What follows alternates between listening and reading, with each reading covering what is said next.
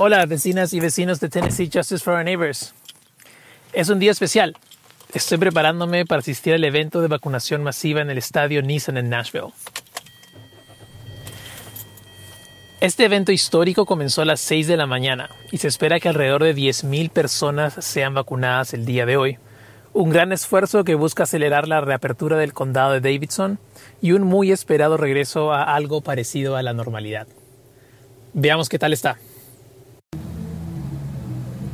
Bueno, ya en la cola con los carros aquí en fila para poder vacunarnos.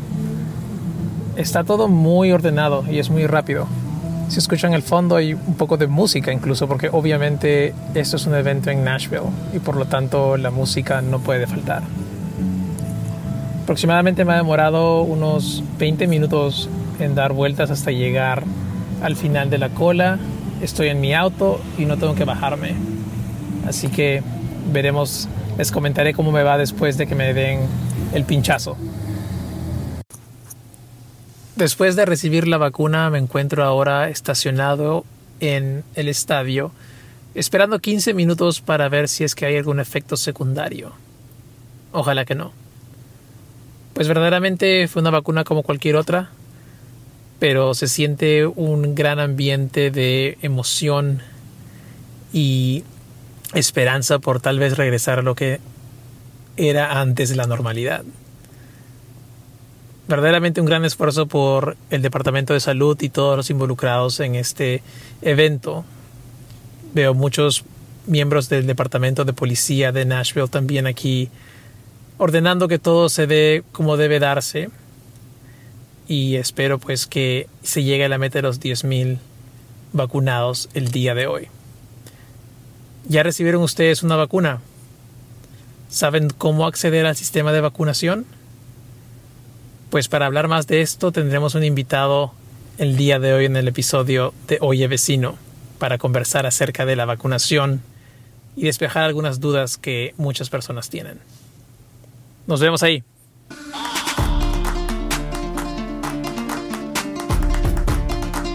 Hola vecinas y vecinos. Sabemos que la experiencia migratoria en los Estados Unidos no es nada fácil. Por eso Tennessee Justice for Our Neighbors ha creado Oye Vecino. Este podcast busca brindarles información veraz y confiable sobre temas de interés general para la comunidad inmigrante. Descárguenos, escúchenos, compártanos y síganos en todas nuestras redes sociales. Gracias por acompañarnos el día de hoy.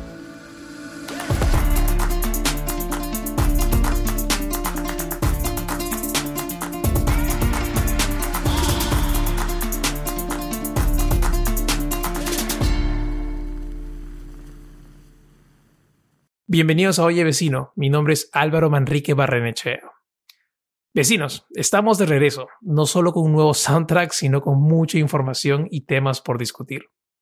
Recuerdo que el año pasado, en esta época, comenzábamos a planear este podcast en medio de una incertidumbre tremenda. Por esos días, muchos países comenzaban a tomar medidas de confinamiento restrictivas muy fuertes, y nos podíamos imaginar que esas medidas estarían presentes aún en muchos lugares en el año 2021. Pero a diferencia del año pasado, este año estamos viendo el inicio de un proceso de vacunación masivo a nivel mundial, y todo indica que estamos un poco más cerca de poder hacerle frente al virus. Sin embargo, muchos cambios están aquí para quedarse. Probablemente no regresaremos a nuestras vidas como las conocíamos antes de que todo esto comenzara en muchos años, o tal vez algunos cambios han llegado aquí para quedarse. Pero vamos a lo que nos interesa el día de hoy, la vacuna. Y para hablar sobre este tema tan importante y que nos trae tanta esperanza, está con nosotros el doctor Héctor Carrasco, quien es director de salud pública en el Departamento de Salud del Estado de Tennessee. Héctor ha trabajado como coordinador de programas comunitarios para Partners in Health es experto en salud comunitaria y sistemas de salud y ha trabajado en países como Sierra Leona, India, Perú, Brasil, México y Guatemala. Héctor es médico cirujano por el Tecnológico de Monterrey y maestro y doctor en salud pública por las escuelas John Hopkins y Harvard.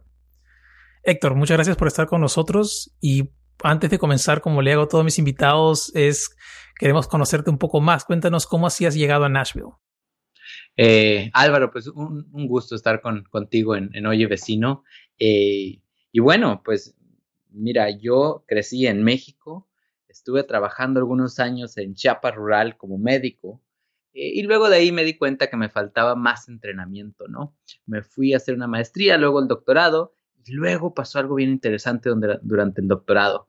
Conocí a la que ahorita es mi esposa, a, a Stephanie, y ella, ella es, de, es de Tennessee. Entonces, después de casarnos, estábamos viendo a dónde nos íbamos a ir y la verdad es que me gustó mucho cuando venimos a visitar Nashville, me gustó mucho la comunidad, me gustó mucho el ambiente, el clima, la gente y dije, bueno, vámonos para allá, ¿no?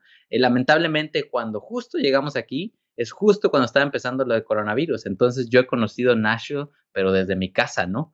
Entonces, pero bueno, así llegué, así llegué por acá. o sea que tanto como a mí también el amor te trajo a Nashville, pero ya eso será parte de otra historia que contaré en el podcast. Bueno, gracias Héctor por estar aquí con nosotros. Eh, obviamente estamos aquí porque queremos conversar un poco acerca de, de la pandemia, pero más que nada ya estamos viendo tal vez una luz al final de este túnel y digamos, te hemos invitado el día de hoy porque queremos saber un poco más sobre el tema de la vacunación y que nos comentes un poco acerca de, de esto que es muy importante. Y quería saber, eh, tal vez nos puede, podemos empezar discutiendo por qué esta enfermedad es distinta a otras gripes que se han dado en el pasado. Sí, ahorita que mencionabas lo del túnel, yo estaba pensando, híjole, pero qué largo ha estado este túnel y qué, qué negro, ¿no? Qué oscuro ha estado el túnel. O sea, desde el año pasado que empezábamos con esto, decíamos, va a ser algo tranquilo, pero luego se nos complicó y seguimos casi en las mismas. Ahorita con una vacuna, obviamente, ya las cosas mejor, ¿no? Pero mira, algunas tres razones de por qué esta enfermedad es distinta a otras eh, gripes y pandemias que hemos tenido. Número uno, nunca habíamos estado tan conectados, tan interconectados entre países. ¿Quién iba a pensar que una persona en noviembre de 2019 en un mercado de carnes exóticas en China, iba a cambiar el mundo. Entonces, era, es muy difícil. Y ahorita la enfermedad se ha ido a todos los países, básicamente.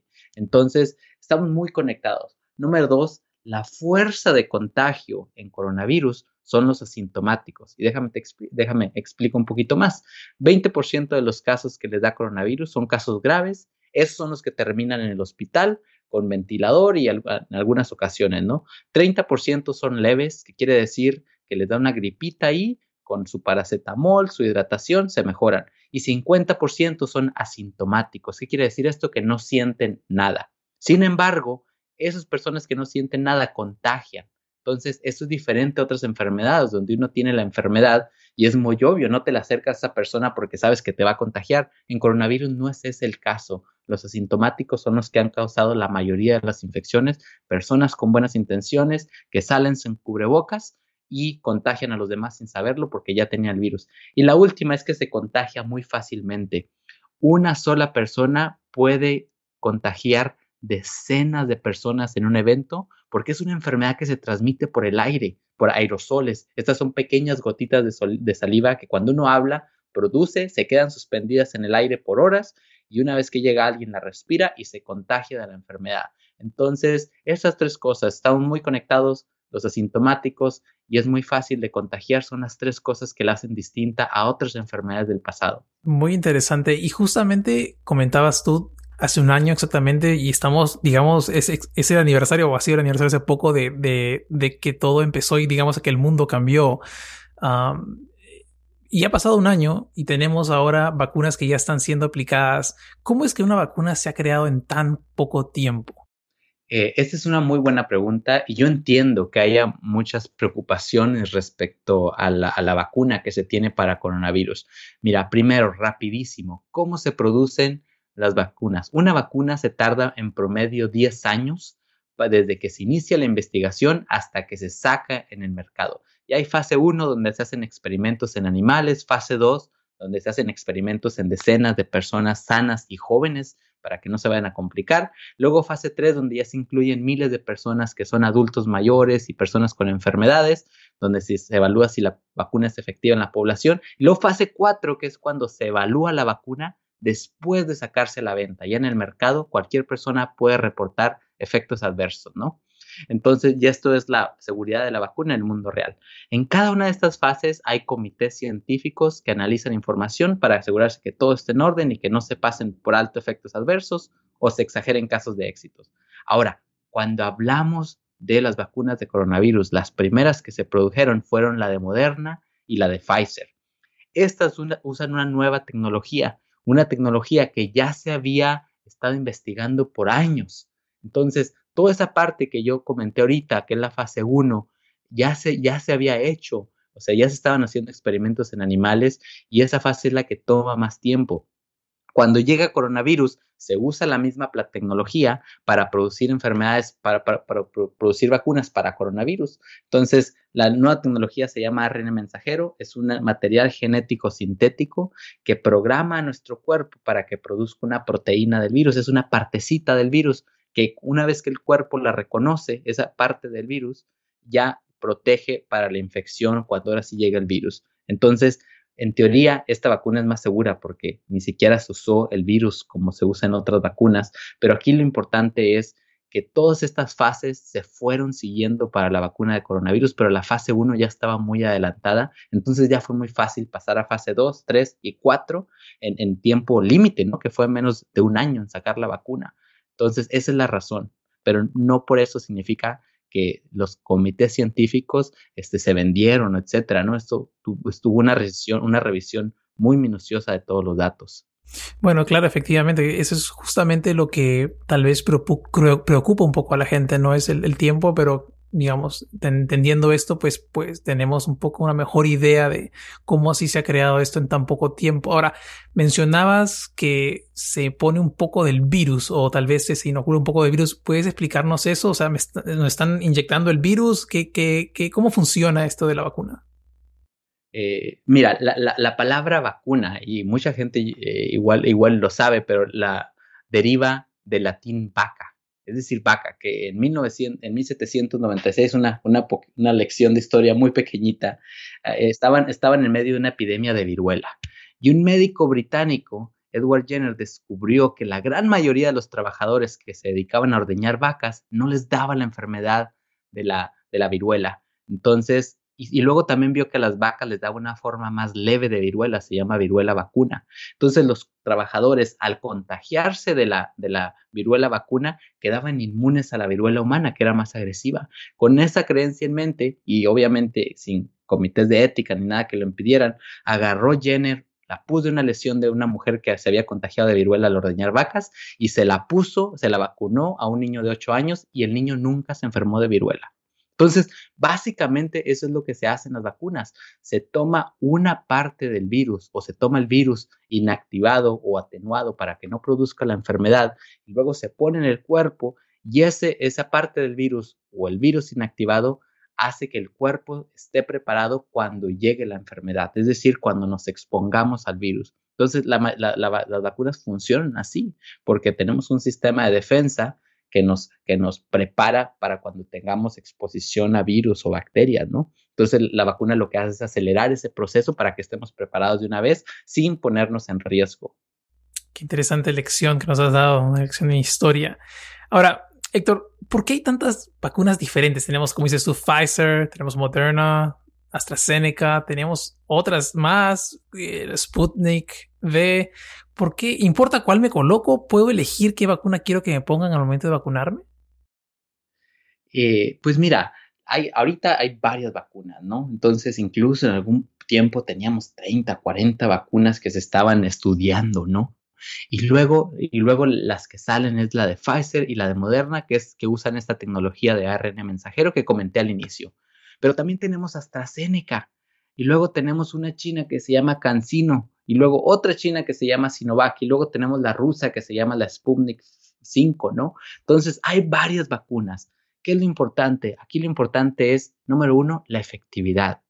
¿Qué quiere decir? Eh, la efectividad es si 100 personas se ponen la vacuna, ¿cuántas de esas se van a enfermar de coronavirus? Y lo que hemos visto es que la de Pfizer y la de Moderna es 95% efectiva. Yo creo que estos números ayudan a la gente a decidir cuál ponerse, ¿no?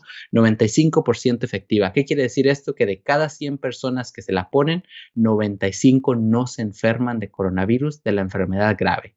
AstraZeneca es 70%. ¿Qué quiere decir esto? Que de 100 personas que se la ponen, 70 eh, no se van a enfermar. Ya ahí se va, ¿no? La, la rusa es 91%, ya ahí se va. Yo creo que efectividad nos ayuda, pero obviamente esto es el mercado, ¿no? Esto es la fuerza de mercado. Obviamente las empresas, cada uno hace su vacuna y la saca al mercado a competir. Eh, ahora, otra cosa que, que, considerar cuando uno se va a poner la vacuna, eh, el número de dosis. Pfizer, Moderna, AstraZeneca eh, y la gran mayoría de las otras implican dos dosis. Las que no implican son dos, dos, dosis, es la de Cancino y la de Johnson Johnson, que estos son adenovirus. Se agarra un virus que es benigno, se le pone material de coronavirus y luego se pone en el cuerpo y ese virus ayuda a que, a que el cuerpo produzca esa parte del coronavirus que no es, que no produce enfermedad, ¿no? Entonces, no, es, lo importante de aquí es mantener en mente que la vacuna es efectiva. Entonces, realmente hay diferentes vacunas, diferentes efectividades, diferentes dosis que se necesitan y también algunas tienen algunos efectos secundarios eh, diferentes, ¿no? Pero podemos hablar de eso más adelante. Excelente. Ahora, eh, ya aterrizando más o menos a, lo que nos compete, este podcast es creado en Tennessee, en Nashville, así que más que nada queremos informar a la comunidad en la que se encuentra con nosotros acerca de, digamos, cómo llegar a la, cómo acceder a esta vacuna. Ahora, ¿cómo se distribuye la vacuna y por qué hay estados y ciudades que tienen un calendario de vacunación distinto? Mira, las, las diferentes factores que determinan cómo se distribuye la vacuna es el tamaño de la población, es decir, más población, más dosis, pero también los condados se tardan más, más tiempo en, vacunar a toda la población porque es más gente. Y el número dos, el otro factor es recursos y capacidad local. Entonces, lo que es, lo que es este, sincero, obviamente algunos condados tienen más dinero que otros, por ejemplo, Davison tiene más recursos que Memphis y ahí se va, ¿no? Algunos son capaces de vacunar a su población más rápido, y otros lo hacen más lento porque al final los recursos determinan cuánto personal tienen para vacunar a las personas. Entonces, lo que tenemos ahorita en Tennessee es, por ejemplo, algunos condados ya terminaron una fase, ya están en la fase 1C y unos siguen todavía en la fase anterior. Y ahí se va. En otros estados, por ejemplo, en el estado de, Texas se ha estado vacunando ya gente joven sin enfermedades. Y aquí en Tennessee todavía seguimos con la gente adulta con enfermedades, ¿no? Entonces, yo creo que esto es importante tener en mente cuando, cuando decimos, bueno, ¿por qué todavía nosotros no nos vacunan, no? Excelente. Y en Tennessee, ¿dónde puedo ver si es que soy elegible o, dónde puedo ver si me toca ya acceder a la vacuna? Eh, la página oficial de, de, de, Tennessee para ver cómo va lo de la vacunación es COVID, así como se escribe C-O-V-I-D 19, el número, punto TN como Tennessee, punto G o B, como de gobierno, ¿no? Pero con V. Entonces, COVID-19.tn.gov, esta es la página oficial donde uno puede ver si es elegible y, y cuándo le toca. Si uno va a la sección de vacunas y luego, por ejemplo, va uno a un condado, por decir, el condado de Davison, ahí nos va a decir tres cosas. Nos va a decir en qué fase está por riesgo, Ahorita, por ejemplo, Davison está en fase 1C, que quiere decir que se está vacunando a gente mayor de 15 años con enfermedades como diabetes, como hipertensión, como enfermedades del riñón, del hígado, etcétera, ¿no? Y luego también nos dice la fase en la que se está por edad. Y, y, nos dice se está vacunando a gente mayor de 65, de 70 y de 75. Y nos dice también si la vacuna está disponible o no. Y luego uno de ahí va a, hay dos maneras de hacerlo. La primera manera es irse al departamento de salud y ahí en los departamentos de salud uno puede vacunarse en las clínicas del gobierno y en los departamentos de salud del gobierno. Uno tiene que seleccionar su condado, llenar el formulario y apartar su cita y en ocasiones le dice si la vacuna está disponible o no. La otra forma de vacunarse usando el mismo sitio es irse a donde, donde, donde está la parte de, de vacuna, ¿no? Entonces hay uno que se llama Vaccine Finder, que es buscador de vacunas. Uno se va a esa parte y te va a decir en qué tiendas y farmacias como Kruger, Sam's y Walmart, te va a decir dónde, dónde están poniendo la vacuna si tú pones tu zip code. Y te va a decir, te va, vas a poder especificar también qué vacunas quieres.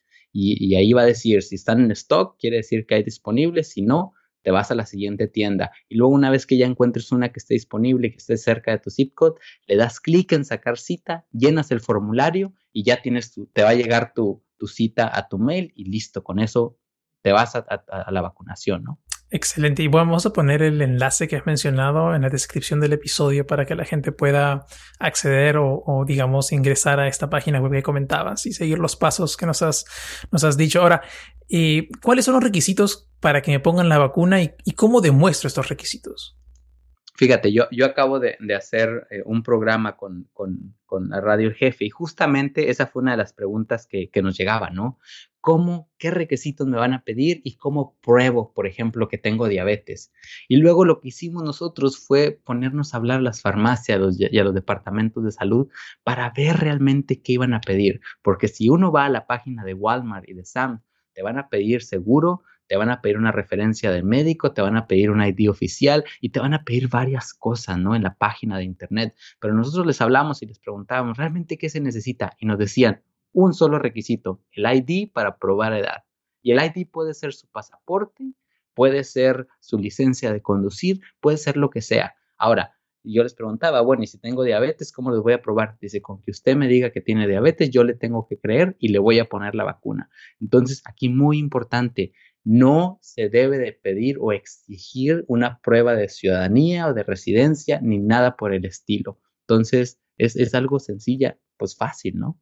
Excelente, Héctor. Eso es muy importante. Entonces, ya saben, no tienen que exigirles nada y solamente es el tema de comprobar la edad, tal vez con el, con el documento de identidad. Y puede ser, dices, un pasaporte o cualquier tipo de identidad que tenga tu, tu fecha de nacimiento.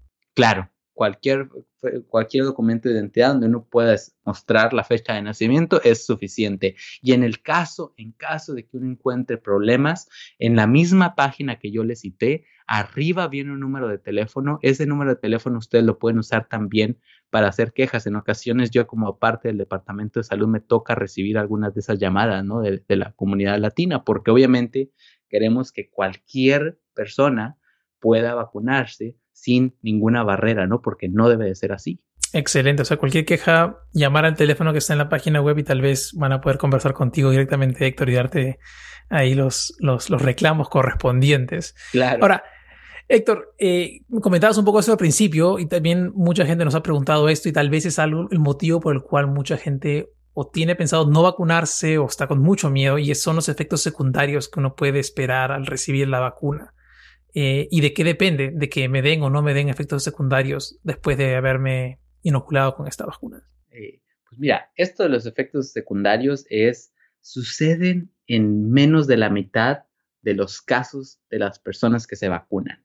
¿Cuáles son los principales eh, síntomas, efectos secundarios eh, que suceden con las vacunas. Número uno es dolor en el sitio de aplicación. Y esto es obviamente algo esperado, ¿no? A uno lo vacunan, le va a doler y se va a poner un poquito rojo. ¿Por qué? Porque te, te, pusieron una jeringa ahí, una, una, una inyección, y eso duele, ¿no?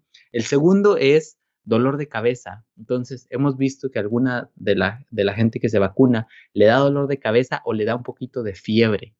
Entonces, ¿qué significa esto? Significa que el cuerpo empieza a cambiar un poco porque el cuerpo se está preparando para luchar contra la infección. Entonces recuerden que la vacuna llega a avisarle al cuerpo y decirle, prepárate porque puede llegar coronavirus, ¿no? Entonces, para que el cuerpo empiece a asamblar esos batallones, ¿no? Para luchar en contra del coronavirus. Entonces, obviamente la energía se va a otro lugar y uno le da un poquito de fiebre, puede haber dolor de cabeza, pero eso desaparece generalmente después de 24 horas. Hay otro, hay otro efecto eh, Álvaro, que es, muy importante, otro efecto secundario, que se llama anafilaxia, que quiere decir que es una reacción alérgica severa donde la gente no puede respirar.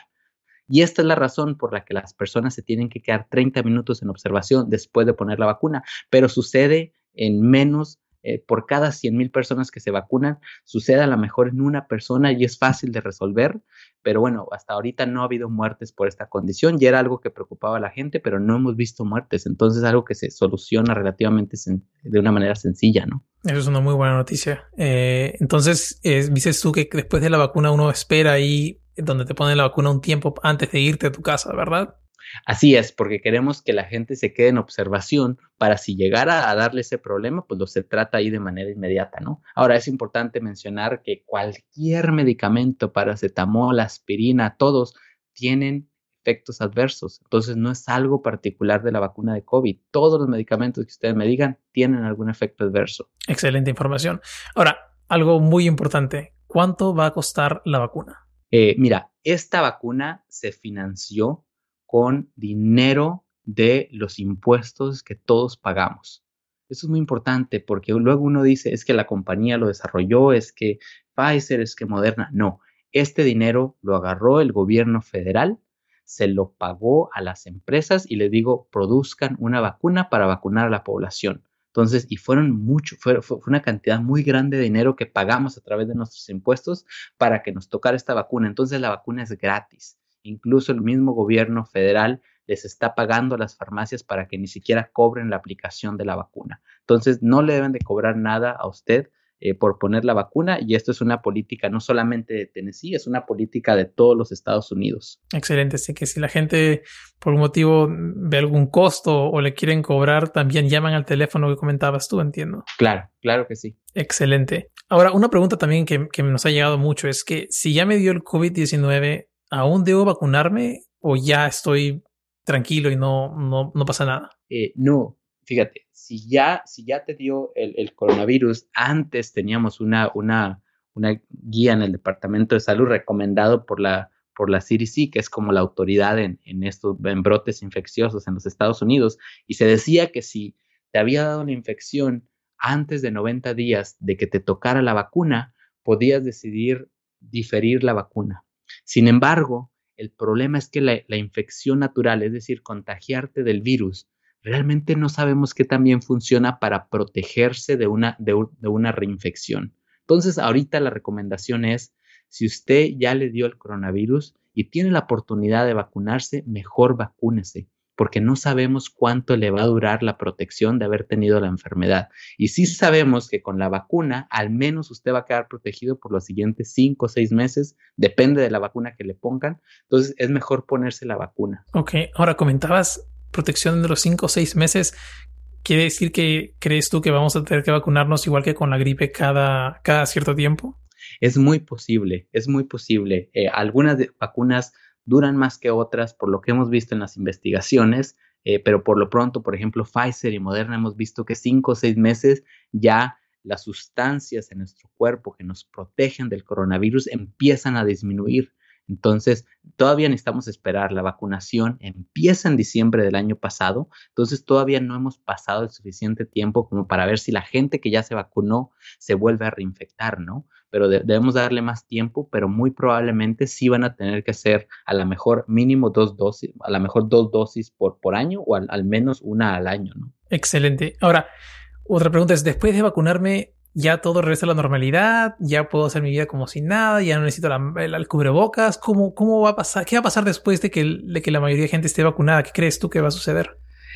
Pues yo esperaría que por empatía eh, siguiéramos las precauciones, pero también, o sea, siguiéramos las protecciones como todos los demás, ¿no? Imagínense que yo ya me vacuné, llego al, restaurante y me quito el cubrebocas y, y, ahora sí ya me vale, ¿no? Entonces, eso manda un mensaje a la demás gente y obviamente la demás gente no sabe que tú ya te vacunaste, pero no solo eso, lo que hemos visto es que las vacunas funcionan en la colectividad, es decir, la vacuna lo que hace es reducir el número de personas susceptibles al virus, porque corta las cadenas de contagio, ¿no? Pero no al, ser, no al 100%. Recuerden que yo les decía que de 100 personas, 95 se quedaban protegidas en la vacuna de Pfizer y de Moderna, pero hay 5 personas que van a seguir siendo susceptibles a la enfermedad y va a haber muchas personas que van a seguir siendo susceptibles a la enfermedad porque todavía no se vacunan. Entonces, esas personas, por esas personas, todos debemos seguir haciendo lo que hemos estado haciendo todo el año pasado y parte de este año, ¿no? Usar cubrebocas,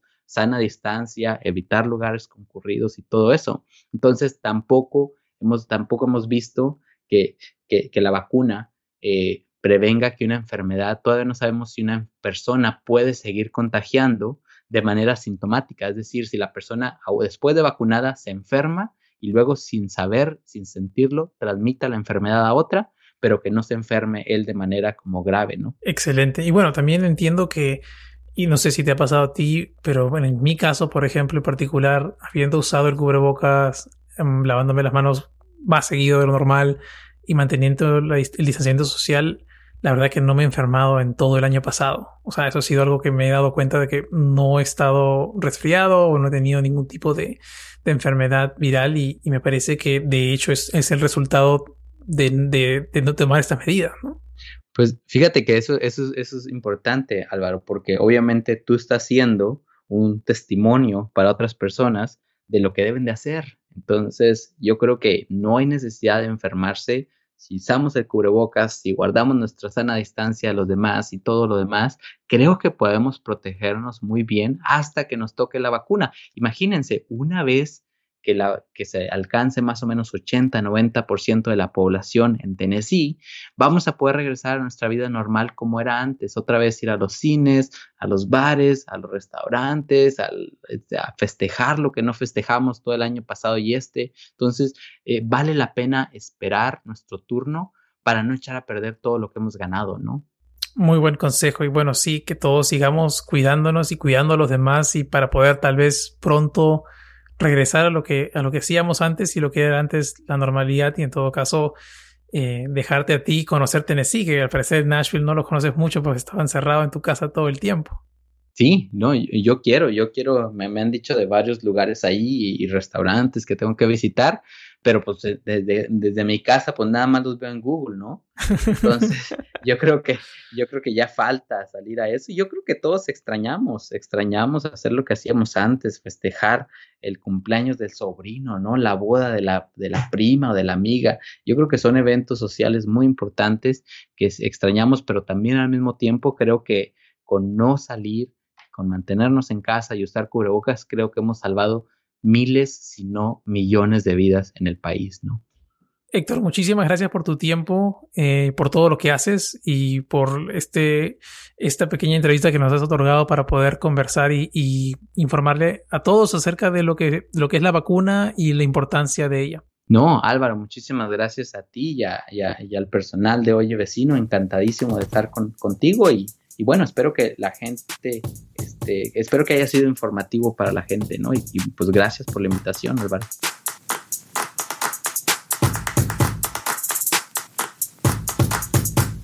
A mediados del mes de marzo, la administración del presidente Biden anunció que con más de 40 días de anticipación habían ya cumplido con su objetivo inicial de administrar 100 millones de vacunas en 100 días.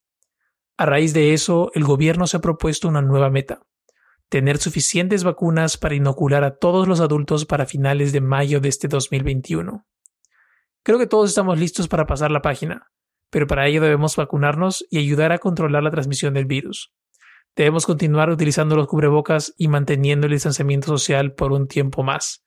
Este no es el momento de bajar la guardia. Vecinos, ¿han escuchado acerca de nuestro programa Familias Unidas? El año pasado, Tennessee Justice for Our Neighbors lanzó una iniciativa que busca educar a familias acerca de diversos temas que son de interés para la comunidad inmigrante. ¿Quiere entender mejor el sistema migratorio en los Estados Unidos? ¿Quiere saber dónde conseguir un abogado para asesorarlo con algún tema legal? ¿Quiere saber cuáles son sus derechos y obligaciones en los Estados Unidos? Estos y otros temas son desarrollados a lo largo de cinco semanas. Las clases son gratuitas y virtuales. El horario es súper flexible, pues los alumnos pueden ver el material en cualquier momento y cuantas veces quieran a lo largo del curso. Para inscribirse y averiguar cuándo empieza la siguiente sesión, envíen un mensaje de texto al teléfono 615-212-9593. Nuevamente es el 615-212-9593 o envíen un correo electrónico a alvaro.tnjfon.org. Vecinos, eso es todo. Espero que esta conversación con el doctor Carrasco haya absuelto algunas de sus preguntas sobre el proceso de vacunación. Esténse atentos a nuestros siguientes episodios y ya saben, pasen la voz a sus amigos para que también descarguen y escuchen Oye Vecino. Gracias por escucharnos. Hasta la próxima. Oye Vecino es una producción de Tennessee Justice for Our Neighbors. Nuestro equipo incluye a Tessa Lemos del Pino, Bethany Jackson, Ainet Morguía y quien les habla. La edición, contenido y mezcla de sonido de este podcast es realizado por mí. Oye Vecino es una fuente de información para la comunidad inmigrante en los Estados Unidos. Se produce y se mezcla utilizando el programa Hindenburg Pro. Soy Álvaro Manrique Barrenechea. Gracias por escucharnos.